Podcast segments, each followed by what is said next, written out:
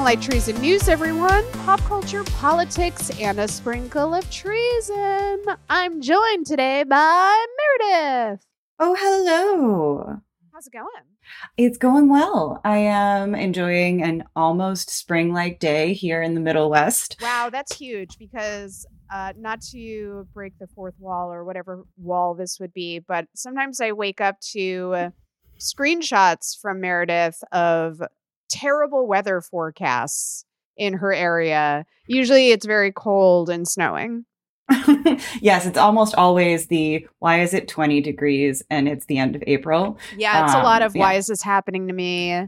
Why is this my fate? Uh, yeah. Should I go outside? Should I not go outside? Yeah, yeah. a lot of uh, big questions. And, you know, I learned something really interesting this week that apparently some people still have in person meetings.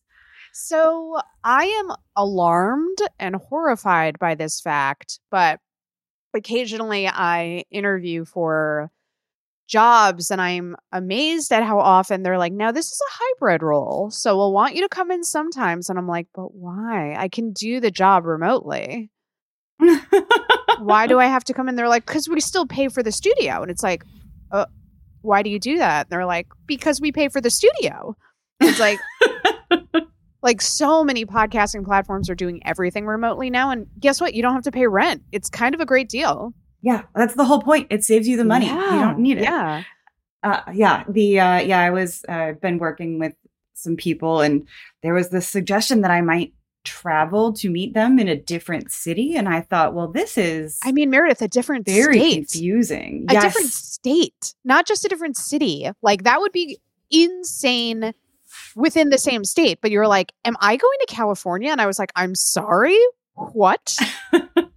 yeah, it was uh it was very strange. It turned out it didn't work this time, so I'm not okay. in fact moving uh or not I'm not taking myself out there. However, okay. it was very jarring to suddenly think, "Oh my goodness, work travel?"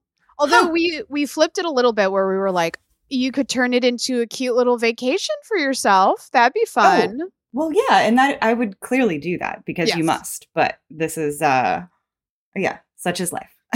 such is life. Well, I'm glad I guess that you don't have to go through the burden of traveling when there's still a pandemic. Yes, thank you. I am very pleased about that. Yeah, happy for you that you don't have to do that and deal with airport stuff because I hear people just have forgotten how to behave. Not that people were great at airports ever, but I've heard it's gotten like truly wild. I really do not need that in my life right now. I feel pretty good about how things are going. I would mm-hmm. prefer to just not deal with such nonsense. Yeah, I don't blame you. So, before we get to recommendations, because we have a lot to talk about, I wanted to thank my newest Patreon supporter, Richard. Hello. Thank you so much for your support. And just as a reminder to everyone, I this is a 100% listener supported show, everybody. That's why you never hear commercials on this show. So if you go to patreon.com slash Allison Kilkenny, that is one of the ways you can support the show and me and my guests who I pay. So uh, you can do that for as little as $5 a month and you get to send questions, comments, recommendations. Basically, you skip the line as opposed to emailing me at an account that I almost never check. Although you can do that as well, but like, please nothing time sensitive because I check it maybe once every three months. So, but thank you, Richard. Much appreciated. So, Meredith, I wanted to start things. First of all, I don't even know, I don't remember like what you have seen at this point. So, let me start out by asking Did you see The Northman? Yes, I did. Okay. How did you feel about The Northman? See, I really enjoyed it. Mm-hmm. Uh, my uh, dear friend Chelsea G. Summers, uh, who I've recommended uh, her book on the podcast before, A Certain Hunger. She went to see it in Sweden with her hot Swedish husband and called it a very silly film, which, which I thought true. was accurate. Yep. Um, I mean, anytime I, you cast Bjork in a film, I think there's a certain winking to the audience, like we're going to treat this matter seriously and with a certain level of gravitas, but we know it's silly.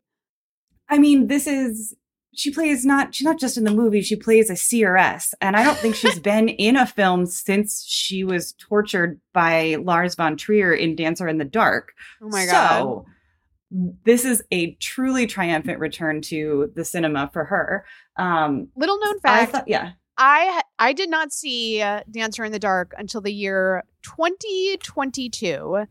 And or was it 2021? It was very recent. i recent. think it was late 2021 because I i, you're right. remember you talking about it and then me berating you for watching it and then you reminding me that I had actually told you to do you so. told me to watch it. And I was like frantically texting you where I was just like I couldn't believe this was the plot of the movie. I couldn't believe the way it ended. It was just like horrifically sad and I was so mad at you. But yeah, so haven't seen Bjor in a movie since then. So it was nice to see her. But Yeah. it, it I- she yeah. she does have a way of taking you out of it. out of the she definitely does. Yeah. Uh yeah, and her outfit definitely seemed like one she would wear in one of her music videos. Yeah, So yes. it did have that element. Um, I know you didn't feel as strongly about it as I did because I really thought it was fun.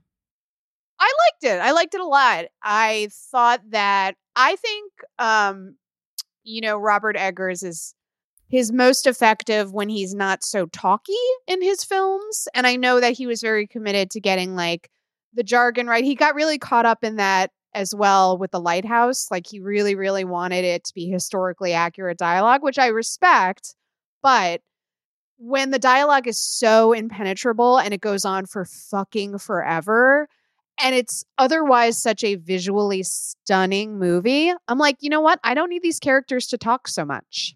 Yeah, and the I guess I'm glad that he didn't lean completely into making it that you know grunting, so almost silent, like animalistic epic revenge tale because that would have just been too silly. Like, why not just Mhm. have a Viking drum circle like underplaying the whole like under all of the score? Sure. Uh, but I I agree with you that he works best when he's creating atmosphere and telling story through visual elements rather than trying to explain the dialogue. But that's very much his thing. All of his movies have had long period like long stretches of silence and Mhm. have had these like really intricate set designs but um and i'm sorry they had me at naked volcano fight they did, but here's the thing: we didn't see one dick during that. Like, are you kidding? I know that Not was my biggest dick? critique. I was like, guys, they're naked. I should. we and would there's see one dicks scene flopping yeah. around, and I know that looks a little silly, but you know, show us like Oh. the profile of a dick. They're nude on a volcano that's Yeah. erupting. I don't know why we couldn't just have that little extra bit. And there's even one shot where you should be able to see Alexander Skarsgård's peanuts, but then it's just a little. It's sort of obscured by the glow of lava behind his torso. So you get the would like sexy to- and then uh, nothing else. Also, I'd like to just apologize to the actors uh, for Meredith referring to your penises as their little bits. so we're so sorry. Um, but I was, you know, uh, there was some criticism about like one of the best scenes in the film is they show this group of Vikings sacking a village, and it's this Mhm. really like bre- it's the scene in the trailer that like made everybody instantly uh splooge, where it's like Alexander Skarsgård catching the spear in midair and throwing it back. Like it's an absolutely spectacular scene and beautifully shot. Eggers at his best. But there was some criticism about like this was kind of like a PG 13 take on Vikings. And there's this suggestion of like, um, there is some violence, but it's it's I think he's holding back a little bit, and there's some suggestion of sexual violence, but nothing overt. And so I've heard some critics criticizing it a little bit. I was a little more sympathetic when I heard Eggers explain his hesitancy in doing a Viking film at all because he was very aware the whole time that the extreme right has sort of hijacked Vikings to be the emblem of like the ideal male. And part of the reason they think that is because, like, this is a true alpha male who takes what he wants and, like, rapes women if he wants to. And Eggers was like, I really, really, really did not want to show that. I wanted to tell a Viking story, but I didn't want to play into those, like, the worst aspects of that sort of modern culture's use of Vikings. Yeah. So that made me a little more sympathetic to him. Uh yeah, I think um it was it was actually like heartening to hear him so publicly like talk about grappling with that mm-hmm. because I think given what he looks like and right. who should seems we, to like his movies. Should we just lay out the cards? So yeah. I have been texting Meredith about Eggers for a while, basically wondering how he keeps managing to make films with entirely white casts. Now, I and I know, you know, um, oh my God, what is her name? Uh, Anna. Um, Anya Taylor Joy. Anya, Anya Taylor Joy is technically from Argentina, but she's very, very uh, white presenting. So Oh yeah, uh, she's Nazi white. She's Nazi white. Thank you. I, I didn't want to say it, but Meredith said it. She's Nazi white. Um, but you know her her involvement aside, he has had entirely white cast. Now, it he happens to tell stories that it's not unusual that the whole cast would be white. But man, he keeps managing to to pick those stories, doesn't he? Those are the stories that he wants to tell. And then if you've never seen a photo of Eggers, he he looks like you know a, a racist English soccer lad. You know, like he he looks like the type of guy who would be racist. And I know that's profiling. I know it's wrong, but it was very heartening to hear him on a podcast basically being like, I am aware that a certain group of people uses Vikings to promote a really, really awful philosophy, and I'm not a part of that. And I was like, I'm really, I was very heartened to hear him just say that overtly. I know it's amazing how sometimes just just saying the words, doing the absolute uh-huh. least ends up working. But yeah. I I thought that there was a satisfying amount of violence in the film. I thought that like anytime a director wants to sanitize a period piece by not including sexual violence, I will mm-hmm. support that decision. Me too, because, 100%. Like, I don't want to see that. Yeah. And I thought the scene with Anya was enough like the mm-hmm. threat of sexual violence against her and also her response to it was just i won't spoil it for everybody but like was amazing. Um and like using weaponizing female biology was like very very cool and i liked it a lot. Um but i agree with you. I'm like i don't need to see that. I i know that these guys were raping everybody and i don't need to see it yeah this is just we we can get the picture. We can know that it doesn't need to be an intimate part of the story. Yeah. I appreciated how much it felt like they were you know i could feel the influence of the icelandic poet who co-wrote the script with yes. eggers very very strongly especially in some of the the imagery and the way the story unfolds in terms of its connection to the icelandic sagas. Like you can really feel it um which was was fantastic but ultimately, I spent the whole time just sort of like grinning like an idiot about how much it ruled. How did we feel about? Oh, I have so many questions. How did we feel about the accents, the choice of accents? Uh, I mean, given that Icelandic sounds like Danish, but w- uh, Danish or Swedish, but with like rocks in your mouth. Um, yes. but always with a fairy lilt. I guess it was fine I think it's I not well. Pro- yeah. I, I think I it's not well enough known as an accent to be a problem. Like it's not like an English accent. So for Americans, right. I'm sure people were like, "Yeah, sure. I guess is that the right accent? I guess." To me, the the worst was the kid. Not to you know shit talk a child actor, but ugh, his first line, I was just like, "Oh no!" And then you know, like yeah. fortunately, he's not in the film that long uh, mm-hmm. because. Mm-hmm films about Alexander Skarsgård when he's already grown up. Oh, by the way, Alexander Skarsgård, I mean, Chef's Kiss. He looks spectacular in this film. Oh, absolutely. I yeah. uh his his body is worth nuts discussing. Like, wow. Uh, you know who wow. else wants to talk about his body a lot? Uh, Alexander Robert, Skarsgård. well, Robert Eggers. Robert Eggers like went on at length. He's like, "Did you see his lats, dude? Like he was really, really." Which I mean, you want in a director, right? You, you want your director. If you're a lead actor, you want your director to think you're the sexiest person on the planet yeah. because he'll shoot you that way. And right. boy, does Eggers do that. He's like, "This man is a specimen."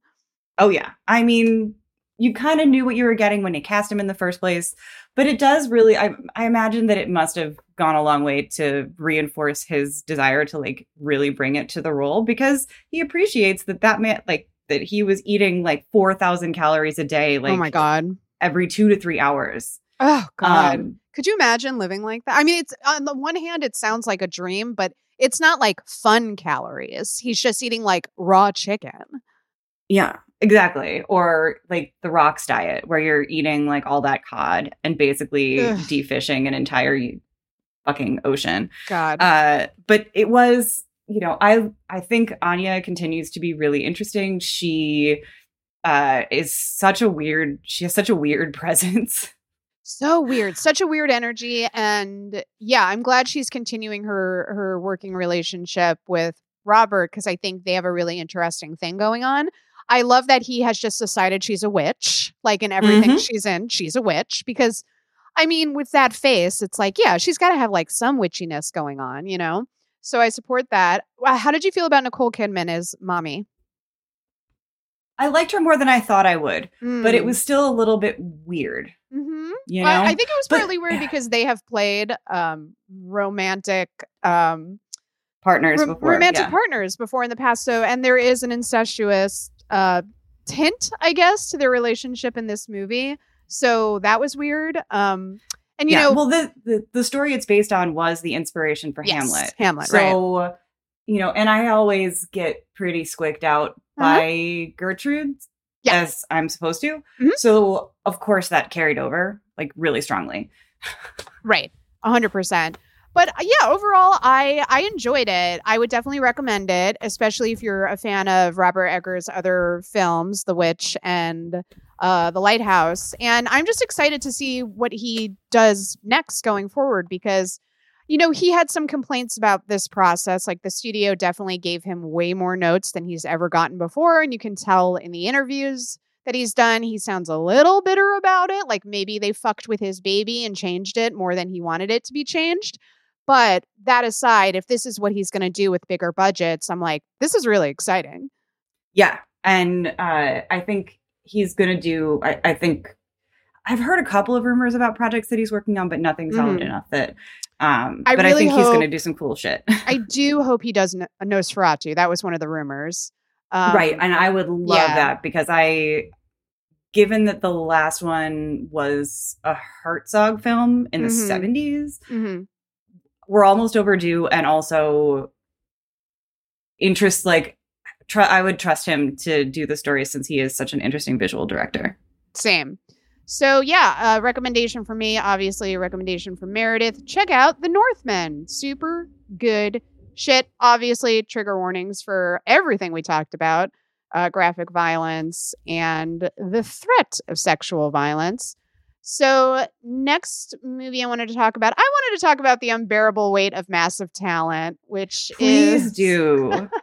another film I recently got to see starring, of course, Nicolas Cage. It's possibly one of the most meta films you'll see right now, at least, um, about the, you know, the career trajectory of Nicolas Cage and how he is one of the most famous actors alive and also is well known for uh, being in a lot of financial debt and doing some questionable artistic projects along the way. And, you know, obviously this film is a, a fictionalized story, maybe largely about how. I mean, it, I would not be surprised if someone was like, this is 100% real. Like, if that comes to light one day, that Nicolas Cage was a CIA asset and a billionaire brought him to his island and there was an insane, you know, shootout, I would be like, yes, of course, because it's Nicolas Cage. But, um, so yeah, the, the gist of the story is that a, a very wealthy man brings Nicolas Cage to his little remote island to meet him and also to pitch his movie idea to him. And the the very wealthy man is played by the adorable Pablo Pascal, who I am in love with, and he is just so fucking charming in this movie. And Nicolas Cage is so great. Like recently, between this and the pig, every time or pig, not the pig, every time I see Nick Cage, I'm just reminded, like, oh yeah, you're one of the greatest living working actors. Absolutely. And I saw this at the Wisconsin Film Festival so a couple weeks ago and I went with my sister and we just we loved it. It's not it's not like weighty or substantial. It's it does get very very silly, Yes, but it's so it was just so much fun and it felt delightful and I I was surprised because it seemed like many critics didn't like it or enjoy it quite as much as I did. And I'm not exactly, I'm not sure why, but okay, think, you know, that's fine. I think the issue is, and this is so often how it breaks down whether, you know, a, a film is received well or not. You're either a fan of meta ness or you're not.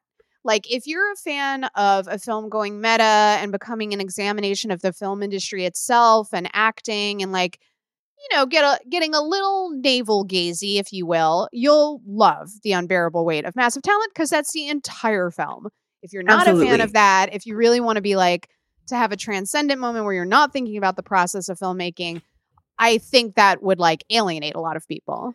Yeah. Um, and I mean, really, the grand part of the film is watching the relationship between Pedro Pascal's character and Nicolas Cage's version of Nicolas Cage in the film um because it's so romance, sweet and yeah. so goofy mm. and so genuine mm-hmm. and like pedro pascal just really brings in this amazing sunny dorky energy where you're like how can this dude who's so obviously extremely cool be a total dork and also how and he sells how it he, how can he go between like so dorky and then like incredibly hot like he, he does that switch really fast and that's impressive but there are these adorable little scenes between them. Like I liked their friendship so much. Where the scene in the car where they're talking about switching shoes, like what the fuck? Like it's just this like, little random scene where they're like, "I really like your shoes," and he's like, "I really like your shoes. Should we switch shoes?" I was like, "Oh my god!" In like the middle of this like high octane action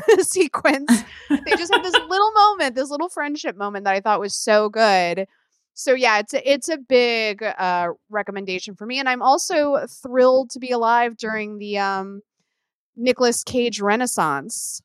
I know, and I feel like we get a Nicolas Cage Renaissance every 15 every, years or so. Yeah. And, if that, like maybe every 7 years this man. Yeah. has another But I'm I'm really okay with it because he brings so much energy and silliness and even some of his really terrible movies that he was making so that he could clearly so he could pay off his uh, debt, some of them were really fun. Like the guy just clearly loves to work, and I am here for it. And as long as he wants to participate in the in jokes and just uh, embraces being weird, like go for it. I really appreciate his approach to acting where he he talks about this in interviews where he's just like it's a job. Like it's it's sometimes a hard job, but he really as you said he enjoys working. So like he enjoys the process. And listen, he's going to be in Marvel now, so he'll still be able to pay off his massive gambling debts. so absolutely, I'm oh, glad I thought it was be... just that he was buying a lot of stuff like sarcophagi and T Rex. Maybe I've, I've heard both. I've heard that like he definitely he right. was buying like dinosaur skeletons, but there was like other stuff going on too. Maybe that's yeah. not true. Maybe it was just a lot of dumb purchases. But man, he would have had to make a lot of dumb purchases if that's the only thing he was doing. Uh, but I wouldn't put it past him. Wouldn't put it past Nick Cage. He's a he's a quirky dude. So finally, in recommendations, because I sort of forced Meredith to start watching this the other day, and um, you've been enjoying it so far, and I've been enjoying it. Under the Banner of Heaven on Hulu, starring the great Andrew Garfield. Speaking of leading actors who are effortlessly charming, like uh, you would have to grow Andrew Garfield in a lab if you were like, we need an actor who's like charming enough to carry a character who's like obnoxiously Mormon. Like, who could make that very watchable? And it's like, oh, it's Andrew Garfield. Yeah, absolutely. And I, yeah, we were talking about it because we both watched it last night. The first two episodes are up on Hulu. Um, he just brings such a great presence. He really I don't know. I just found myself immediately drawn to him. And it's also worth saying that the cast on this show is absurd. Like, oh my God, just absolutely stuffed with un- incredibly talented, really charismatic actors. I mean, the joy I had when I texted last night just to be like, oh my God, it's Rory Culkin. or yeah, it's fucking Wyatt Russell. Like, and listen, we know Nepo baby, but he, the man is like massively talented and charming and charismatic, exactly like his father. Um, so I was very happy to see him. But yeah, like there, there, you know, there's it's about a Mormon family, a very influential Mormon family. I won't give too much away about the plot, but you know, Mormons are known for having very large families. So there's quite a few brothers in in this series and it, the cast is just stacked. And it's like every scene, it was like, oh my God, they're in this and they're in this. Um, so that was fun, sort of like celebrity spotting throughout it. But I'm really enjoying it so far. I I think it's fascinating to watch a scene of a cop who's Mormon leading an interrogation against a Mormon suspect and how they communicate in a very specific jargon and way and there's a lot of interesting insight into the Mormon faith because I I personally know very little about Mormonism. Um, even though where I grew up in Illinois, I I knew quite a few Mormon people. I even attended a service with one of my friends and her family who were Mormon. But like, I still it's it's still such a like little known faith, you know. Like we don't know much about it, and this is really an interesting exploration of it. Yeah, I thought that um given how Mormonism does still feel very much like a code. I mean, there's like specific language and they have their own the they have always been that a bit alien. I mean, that's why they say they're in the world, not of the world. Hmm. Um, so to see that playing out in that way, it felt like a really succinct and smart decision to get at some of that while also driving the plot forward. Yeah, and I I'm always a big fan of I think we can critique a religion without belittling people for having faith. And mm-hmm. I really like Under the Banner of Heaven because they do treat, you know, the Mormon faith with a certain level of respect where it's like we are not mocking you for for being a part of this religion. It's a critique of, you know, the the racist and the uh, misogynist aspects of the religion. Yeah, yeah. And I think so I'm really curious about where it will go because I I'm excited to see it and I I've read a couple reviews that say it's not as good as the book, which doesn't surprise me because it's another like Jon Krakauer right. banger. Um I can't I never but, read it. Did you read it? Um I yes, I did. Mm. Um and it went really it was a really really fast read. Yeah. Um and really interesting. So like if it's you know if you're feeling like something if you're trying to catch up on good true crime, it's one I would say is worth looking at. Cool. Good to know. Uh, did you have any more recommendations? Uh oh my god, what other things? no, I think I do not. Okay. Oh, I mean, I have finally started watching Severance, so that's happening. Oh, this is huge. What episode are you on? Uh 3. Okay. I will so, say nothing to you. I will say nothing. Thank but you. I am prepared. It's going to be pretty amazing. I'm like really I'm, enjoying it. it's one of those shows I'm so excited when people watch it for the first time. It's like everything everywhere all at once. You get so excited for someone who hasn't seen it yet because I'm like, you are about to go on a ride, my friend. Uh, I expect constant text updates from you as you're watching. oh, absolutely. um, and speaking of everything everywhere, I am taking my boyfriend to see it, so I will be going for a second time. Uh, hey, this just this evening, but I just couldn't help myself. I was like, you know what? I think I need to see this again. Who can I drag? I will say too, because I I also saw it on a date, and I will say it's a great date movie. Oh yeah, I mean it's so swoony and romantic and yeah. sweet. It definitely will leave you feeling and it's fun. It's fun too. Lovely. It's like it it has some heavy themes, but you walk out of it feeling like really good and optimistic about the world. Absolutely. So that's definitely something I've been. uh Yeah, I've been thinking about that. nice. Well, on that note, everybody, it's that time of the show. I'm so sorry. Here's your bad news.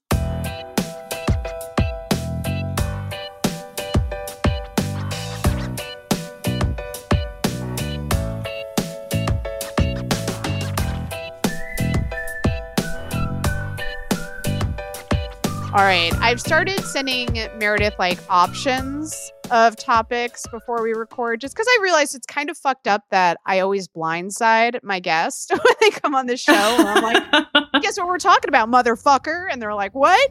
Um, so I wanted to give you a heads up, but the the largest theme that I think we agreed on was climate change because there's been a lot of climate change news as there always is you know this this last couple weeks is not an outlier by any means but we just got this new United Nations report that came out basically like I feel like every United Nations report that comes out about climate change is worse than the last and pretty much always says like we have to change our behavior immediately.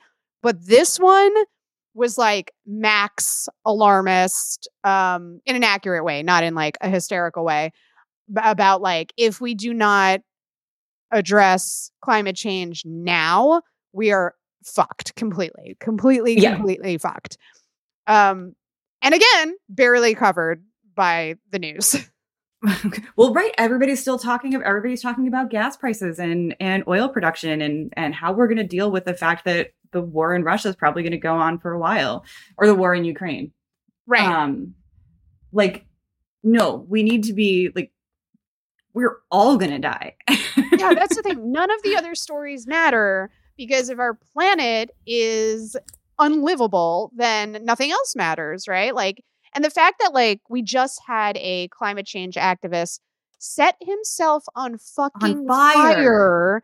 And by the way, he won't be the last one. Wynn Bruce, a 50 year old man from Boulder, Colorado, died on Saturday after lighting himself on fire outside the Supreme Court to protest uh, lack of action, apparently, on climate change. He did this on Earth Day deliberately. And I'm just like, I'm not surprised that there was so little coverage of it, but it just like really it was like people just like blew past it and they were like able they just suddenly slapped on the like they treated it like it was another time where like an emotionally disturbed person drove through a barrier at the capitol you know Yeah. And- meanwhile, like we, I just feel like we are currently living in a dystopian novel because, like, so this poor man lights himself on fire. Meanwhile, a literal scene from the opening of Ministry uh, for the Future is happening in India right now. Like, we're literally seeing like some of these climate predictions play out of like mass deaths from from severe heat and stuff like that um, and like the wet bulb index, you know, which a lot of people think that it needs to be way warmer than it actually does to start killing people, but actually it depends on humidity and like those sort of measurements. And it doesn't have to get that hot to start killing people. That is currently unfolding right now. And I'm like, man, this poor man was so alarmed by what's happening that he set himself on fire and it barely got coverage. Like that is heartbreaking. absolutely and i think you're right it's not going to be the last time we see someone make this kind of protest there is a long history of people committing suicide in acts of protest and i think that it usually only happens when things are especially dire so it does not surprise me that someone felt that that was what would happen and i think that we owe it to his memory to and the memory of anybody else who might do this to take it more seriously but you know at the same time it does feel extremely difficult there's only so much any individual can do or any community can do by banding together given how fucked everything is in general and Totally. how you have the systems of the Supreme Court and state Supreme Courts that are striking down environmental regulations or the ability for uh, government agencies to actually regulate certain things because they say the Congress has to decide that that you know they have to pass a law and the idea that you can only be empowered to protect the earth um, if those clowns decide that it's okay like Oh we yeah. are we are in a pretty you know we're just gonna have to keep eating plastic because Yeah, it's I never mean, gonna go away It's pretty clear that if anything's going to happen, it's going to happen through direct action and like sabotage. Quite frankly, Yeah. corporate sabotage, like stopping these major polluters from polluting. That is the only thing that's going to stop it. So definitely going to see more direct action like that. Definitely going to see more, um, you know, suicide. Like frankly, and what scares me about this is how many Wynn Bruces are out there that we've never heard about. You know, we know Mhm. that like in India, a lot of farmers were dying by suicide. That eventually became a story because it was so many of them that it was like forced to become a story. But I I worry about that too, where it's like the idea that their deaths would be completely meaningless just like makes me sick. yeah absolutely i completely agree So, also in climate change news, uh, Southern California officials on Tuesday took the unprecedented step of declaring a water shortage emergency and ordering outdoor usage be restricted to just one day a week for about 6 million people in parts of Los Angeles, Ventura, and San Bernardino. And again, like we're in the bad news section, so I'm allowed to be extra, extra pessimistic here. This is just the tip of the iceberg. Sorry to bring up icebergs in a climate change segment because they'll no longer be around soon. But um, there's going to be mass water shortages, mass migration of people because large parts of the Southwest are going to be uninhabitable and people are going to have to flee. Um, yeah, and I think these stories, it's so depressing that these things come up every few years. And there's like, okay, it's another time, it's a time to do another round of stories about the California water crisis and yeah. like talking about the like our people's lawns and talking about water rights and talking about how like, you know, for some douchebag to suggest that we start pumping the Great Lakes and giving it to California.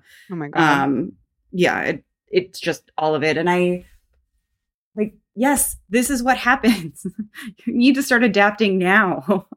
yeah, and I, I think you're right, Meredith, what you were saying before. I, I know a lot of people feel incredibly helpless because I certainly am guilty of this where the problem is so big and I have no faith in our elected leaders or or the Supreme Court or anything like that that it's just for your own sanity you disengage and it's like mm-hmm. I can't think about it because like I am utterly powerless to stop it. And if I think about it all the time, I will drive myself insane. So I am never covering this stuff with like a finger wagging approach where I'm like, you should all care more because I know everybody listening to the show cares, you cares know, very deeply. Yeah. Um, I think what we can do is if we ever have the opportunity, you know, like to support some kind of direct action to seize that opportunity because again, that is the only thing that will stop this. Yeah, I think you're absolutely right. And um, both about how easy it is to retreat to the disengagement because it's simply too much, mm-hmm. and that the only way we're going to make any difference or fight that is by getting involved in direct action and in supporting people who are doing really courageous work to try and and stop the destruction of the earth. And I think we need to speak in very frank terms. I think we need to stop like talking about carbon taxes and we like actually need to speak very plainly about what will stop this and that is direct sabotage. And like I I know a lot of people don't want to say that because it's uh considered radical, but unfortunately it is also the only solution that I see because if we're waiting for ExxonMobil to stop drilling for oil, it's not going to happen. Yeah, we have to actually stop doing these things. There's no way to mitigate the harm. Right. It is, you know, we are either destroying the earth or we are trying to like or we stop destroying the earth. And that's it that's as simple as you can possibly get. There's yeah. just no in between. And we're well past any moment where that might have been a viable option. Right. And I'm also like highly aware of the fact that it is easy to say that from like the comfort of my home where I am not the one being arrested, you know? But like I ultimately in my mind i'm like that is what it's going to take and and if we're waiting for congress to do something if we're waiting for the supreme court to do something it's just not going to happen. We're fucked. We're fucked if we wait for our elected officials to do anything because even the ones who want to do something are part of this system where they are utterly incapable of getting legislation passed. So uh, we can't go through traditional means anymore. Absolutely uh, so, so, there you go. Meredith and Allison recommend pro sabotage. Uh, this is a pro sabotage yeah. podcast. Although, um, to be fair, I think people probably knew that already. They knew that. We didn't need to overtly say that. Um, and by the way, this is all hypothetical and cannot be used in the court of law against us, Your Honor. So, absolutely putting that in here as well. So, uh, let's talk about fascists, shall we? Oh, goody. Because we haven't done that enough. I know. That's um this is also an anti-fascist podcast in case you're a new listener and you're like, how do they feel about Nazis? We're anti-Nazi, quite frankly. Yeah, we are definitely opposed to Nazis. Sorry to be controversial and sorry if that offends you, but we are anti-fascist. So I wanted to talk about the uh the election that just happened in uh, France that was way too close for comfort between uh, Emmanuel Macron and Marine Le Pen, who is a far, far, far right uh, candidate. Her daddy was a Holocaust denier. She has a horrific platform of uh, anti immigration um, and everything that you would, every check box for a fascist is uh, Marine Le Pen. And ultimately, the results were Macron did come out ahead, but it was 58.5% to 41.5%. 41.5% of France voted for a fascist. And, you know, there's, yes, I recognize that's not exactly close. I mean, 58% is a solid victory. However, that's still way closer so than it should many be. fascists. And here's the well, thing, like, also, it's fascinating to see who actually was doing that voting. Like, it was more people that were younger and Younger educated people. and just pissed off. Like, hating Macron was enough to drive them to somebody who's like a Nazi. and there's a lot of factors that play. Like, obviously, there's a lot of frustration with the government right now over the lockdowns for COVID, and like the the fascists really played into that. You know, as they always do. That's how fascists win, right? They sort of like stoke these resentments, and people are willing to ignore some of the fascist aspects because they hear something they like. I'm sure a lot of just like overt racists voted for Marine Le Pen too, but I'm saying I don't think 41.5% perhaps are fully fascist, you know, like maybe half I mean, even in a place like France, you know? Yeah, exactly. Um so yeah, a super bad sign, guys. And anybody who thought that like fascism was magically going to stop being a problem once we got rid of Trump, it's like this is again, I hate to be this person, but we are in the bad news section, so I'm allowed to be my true self right now. This is just the beginning. I have been like this was one of my beats when I was a journalist covering the extreme right and I like constantly was telling people, I'm like, we need to really, really, really, really be afraid of the white supremacists in this country. They are the biggest threat to our democracy. And a lot of people were like, uh, I think it's, I think it's Muslim terrorists. And it's like, no, these guys, the separatists, the extreme right, we, you got to watch out for them because they walk among us and we're not looking for them. And Yeah, that's when they're going to strike. And all it takes is just like coming in at the right time and the right place and just convincing people. I mean, one of the things that I thought was really telling and also really chilling, given the context of the, you know, resurgence of the far right in France or the sudden re-notoriety, was that uh, one of the spokespeople for Ron DeSantis said that um, that he that DeSantis was inspired by Viktor Orban. right.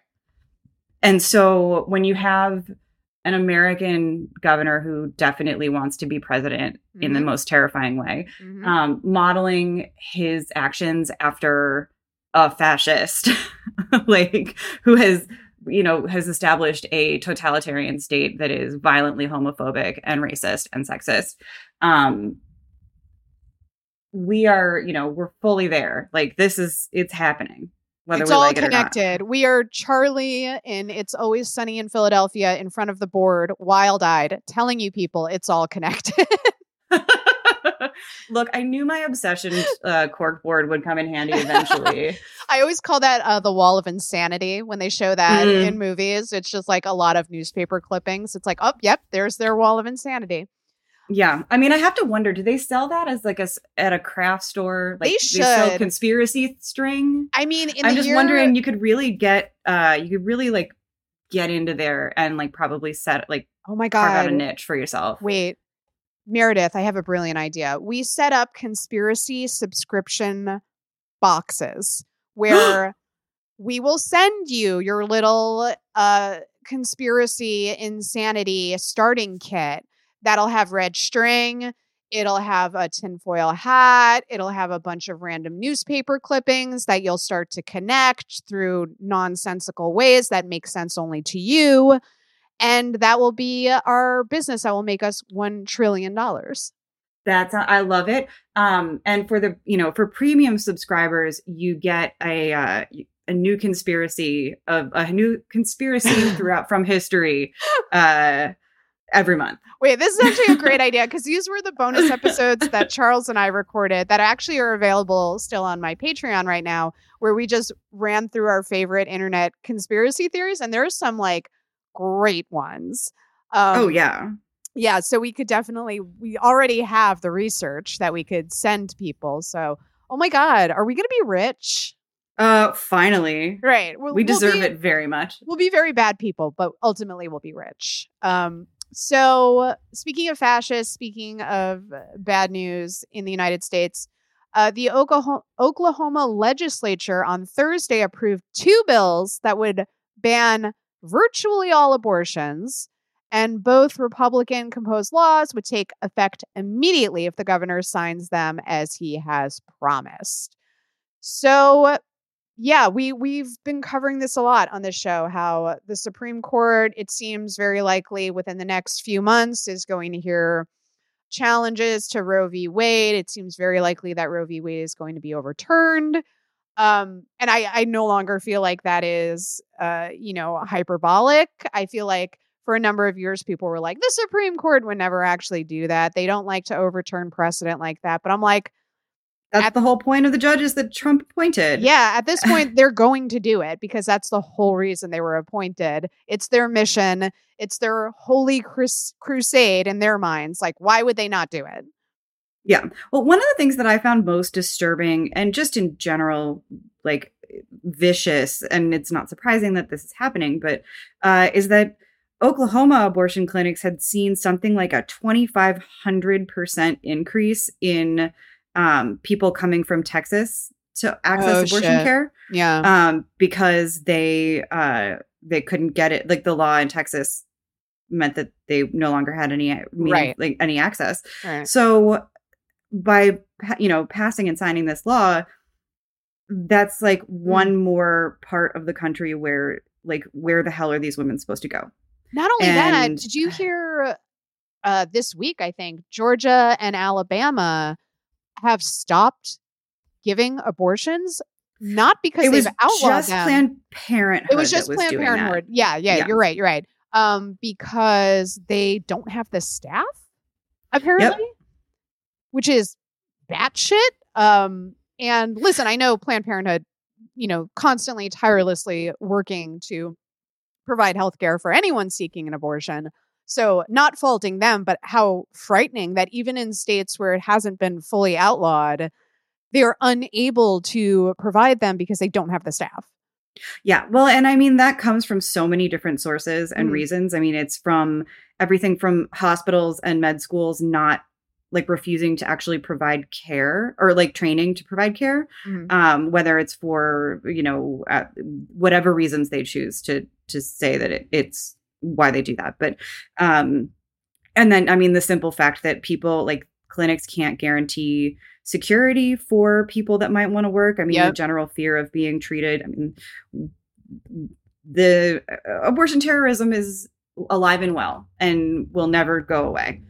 Yeah, and we everybody in recent memory, I guess if you're a, uh, of a certain age, we all remember what happened to George Tiller. It's like that constant threat of violence is always there. Yeah. And the people who do this work do it in spite of those in, immense dangers. Yeah. Uh, because they believe that access is essential medical care and they believe in being the best providers they can be. Um, yeah. They're, but they're you shouldn't be. Heroes. Yeah. But you, and, and now there's just, I guess there's, it's so fascinating in the most depressing way that for my entire life, this has felt like one of those things where everybody talks about how it's like, oh, there's going to be so many people that, uh, you know, there's there's always there's states where you can't get an abortion. There's regions where you can't get an abortion, and now it's going further and further and yeah. further and further. It's yeah. like watching a slow motion train wreck. Like we've been watching it our entire lives happening. Like I, people of our age, like we're sort of living in the the the regressive uh, stage of of uh, feminist rights in this country, where like we're watching everything that everyone before us fought so hard to obtain uh, be obliterated, and that is like so alarming. Mm-hmm. And it's just sort of like there's again, there's nothing we can do except just sort of try direct action, give money to abortion funds really like supporting people speaking out, but uh, there's just there's these Catholic assholes sitting on the Supreme Court in their stupid robes that are going to just decide that there's some reason why they should be able to get away with this bullshit. This bunch of Catholic assholes in their stupid robes is my favorite description of the Supreme Court ever. It's totally accurate. It's totally you stupid. Your stupid little robes. You dumb Catholics. Dumb Catholics is the funniest insult that I'm going to use all the time now. Um, I mean, you have to. You're Irish, so it's. I can get away with it. I can. I was raised Roman Catholic. I can call y'all a bunch of dumb Catholics because you are, um, or some of you are, I guess. So I.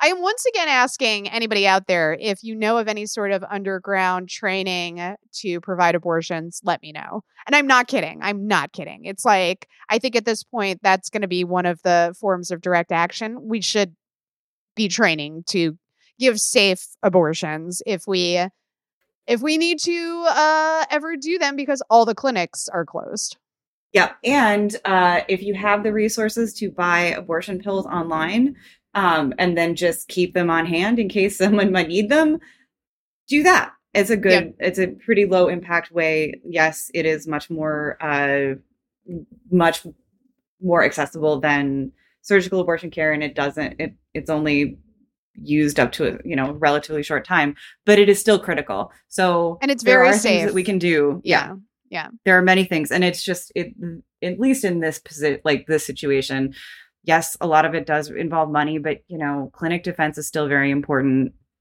counsel you know actual support there's lots of ways to to make a difference hell yeah on that note, everybody, it's that time of the show. Here's your good news.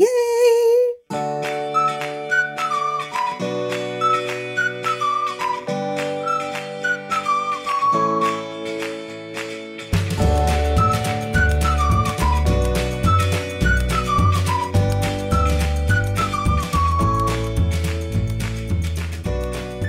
Like this has been a very frank episode where we're like sabotage, underground training to provide abortions. Not that we've never said this stuff before, but I'm like, wow, we're just like laying out all the cards. Yeah, well, once again, we are not explicitly advocating any form of violence or criminal activity. Please do not, you know. Yeah. We are not trying to incite. We are merely speaking hypothetically about our hypothetically, hypothetically about our feelings. Wink, yeah. wink, wink. Um, they play this entire episode when you and I are just standing in a courtroom. I know. I'm just imagining just a just a smash cut to the two of yeah. us, just like with our heads down. Like, Fuck. Fuck. What did we do? uh, we did. We podcasted, which is always a mistake. So, good news, everybody. I feel like there are numerous examples of this next story that I want to talk about, but this was just one that caught my eye. Um, uh, oligarchs in Russia right now are very, very, very sad um, because the world hates them. And the Department of Justice recently announced that they have this task force that is created to seize the assets of Russia's richest citizens. I just instantly start laughing when I see this story. Um, and the the biggest splash uh, asset seizure is when they are going after these mega yachts. And this has made the Russian oligarchs so very sad, everyone, because they love their mega yachts. Oh, I mean, wouldn't you be sad if someone took your mega yacht and uh, you couldn't go on your giant pool that converts into a helipad anymore? Meredith, I just want you to guess. Guess how much a mega mm. yacht costs. Uh, don't some of them cost like $500 million? Yes, they do. Uh, the yeah. one that they seized uh, most recently, it was a 250 foot mega yacht owned by sanctioned oligarch Victor Vekselberg, was 90 million dollars. So he had a cheap mega yacht. Oh, how like can you imagine going to the mega yacht get together and realizing you've got the cheapest one there? Imagine having 90 million dollars to buy a boat. No, I don't think I will. Yeah. That should be illegal, I feel like. Uh, having that much money is a form of violence. And absolutely 100% wealth tax, no yachts for anyone. Yep. Nobody can own a yacht. Everybody, new rule nobody gets a yacht It's for the planet, it's for survival of so many people. You do not need a yacht. So I have just been enjoying, like, listen, what's happening in Ukraine is so horrific.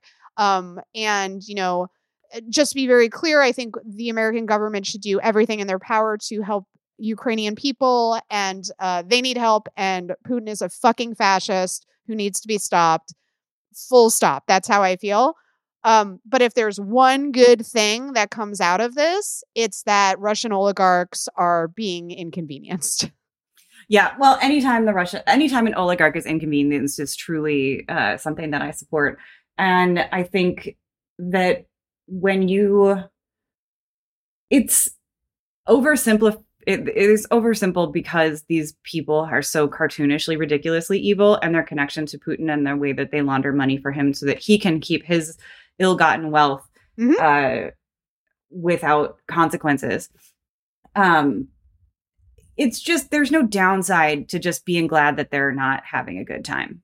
Exactly. And like you're exactly right. That's who Putin is. Putin is in power, remains in power because he represents and defends the Russian oligarch. So, in that way, any strike against the Russian oligarch is a strike against Putin, um, which is another benefit of taking their stupid fucking mega yachts.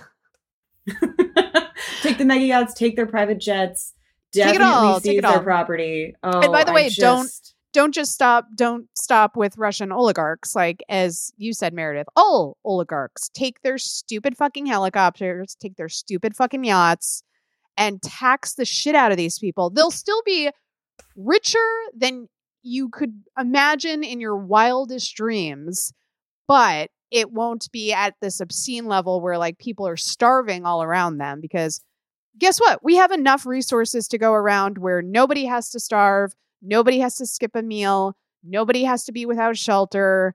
There's enough to go around if we tax these motherfuckers at higher rates. Mhm. I'm completely here for it. Yep. So uh, I asked you for some uh, good news story suggestions because I was like, it's a little light this week. Uh, if you can believe it, it's been hard to find good news. So you reminded me about the uh, nationwide efforts at uh, unionizing at Starbucks, which has been very, very exciting to watch.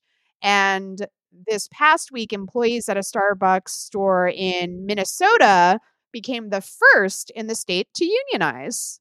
So, congratulations to them. And that is like proper good news. hmm Yeah, and I think that the fact that these Uh, these votes just keep going so strongly in favor of unionizing. I mean, they are just absolutely bodying Howard Schultz in terms of managing like, to get people really. together. like his stock is plummeting because people are like, wow, you really don't have a handle on this. And but by the way, when people say like get a handle on this, they mean crush workers trying to organize, which is a cool way to live, you know? yeah. I was like, oh, you sad. And, you know, to go with this, and I know this is something that happened a little while ago, but it's worth shouting out that um, the consulting firm that advised Amazon during the Amazon labor union drive in Staten Island uh, is like now so toxic that there are, you know, are conversations about from like Demo- the Democratic Party talking about how like they won't they won't do any work with companies that have given services to anti-union drives. Mhm. I'm like, "Oh, so social pressure finally works." Yep. Yep.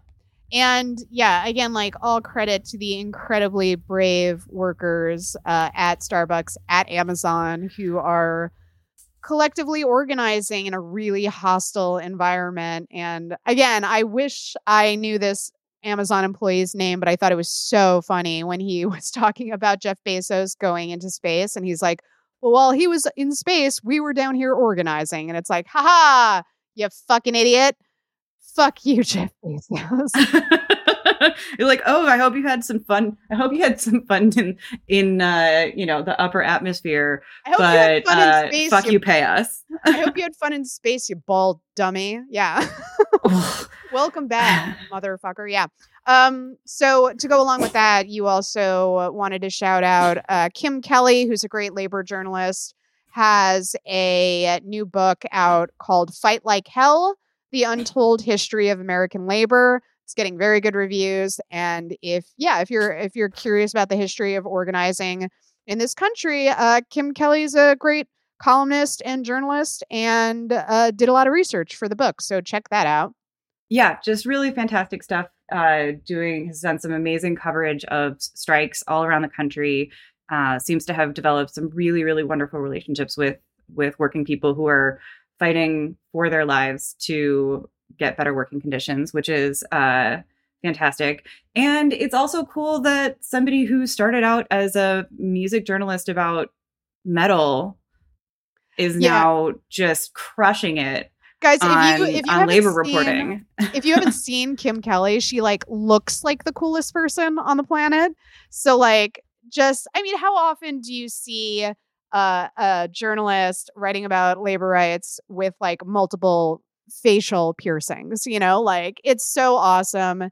And yeah she has this really cool background and she actually talks to real life workers on the ground. Like imagine that. Um so do check out the book again it is called Fight Like Hell The Untold History of American Labor. And Meredith, I wanted you to tell me about what the heck is going on in Madison with these little fucking TERFs coming uh, to make trouble in April. Oh my goodness. So, you know, this is one of those times where I truly do appreciate how organized and how supportive the community was for queer people and trans people um, in the wake of this. So what happened was some TERFs wanted to come together and have a quote as a feminist con- conference, of mm-hmm. course. Uh, and when that became public, the library, the Madison Public Library, which is where the event was being held, said that, you know, yes, we consulted with the State Department of Justice to figure out what the laws are. Like, if there was, you know, we, in consultation, there was no legal basis for us to deny their request. Uh, so because they're we you know we can't turn them away. These are all these things that we're going to do to to like support trans and gender nonconforming people at our other libraries. Here are some events we're going to schedule um, which was quite nice. And so then the TERFs showed up and they were exactly i mean just the turfiest of the turf nonsense screaming at people getting in their faces demanding to know like if someone's a woman or not, like really just disrespectful. That's um, weird because TERFs are usually so reasonable that like surprises uh, yeah. me. Yeah. so um so last weekend there was just an enormous outpouring uh from activists and from communities to do um to do events that were about love and trans joy. And so there was a, you know, one of the parks near my apartment, there was a big outdoor festival with like face painting and dancing and Aww. performances and food and it was very sweet and um love it there's yeah so there's there was an enormous effort put into positivity and the people who showed up to try and be obnoxious were really like they showed their asses pretty hard. Yeah, because if you're if you are standing there and you're like, which party would I rather go to? And you look at like a bunch of fucking angry TERFs screaming, and then you look over at like a bunch of cool trans people and their allies, like painting their faces, dancing around, listening to music, having a great time. Guess which party I want to go to? I want to go party with the trans people. Absolutely. Um, so I think there were there were a few incidents that went you know went around a bit. I feel like some of the people who were captured doing um, some particularly egregious things will see some consequences for so such egregiously lousy behavior. Mm-hmm. Um, and I think that watching terrible people face consequences is always deeply satisfying. Um, but it certainly is a good news story because while the city is far from perfect in many, many, many, many ways, um, it was really lovely to see how how much work people put in to try and and show young, you know, show people who need support that they don't have to go through bullshit alone.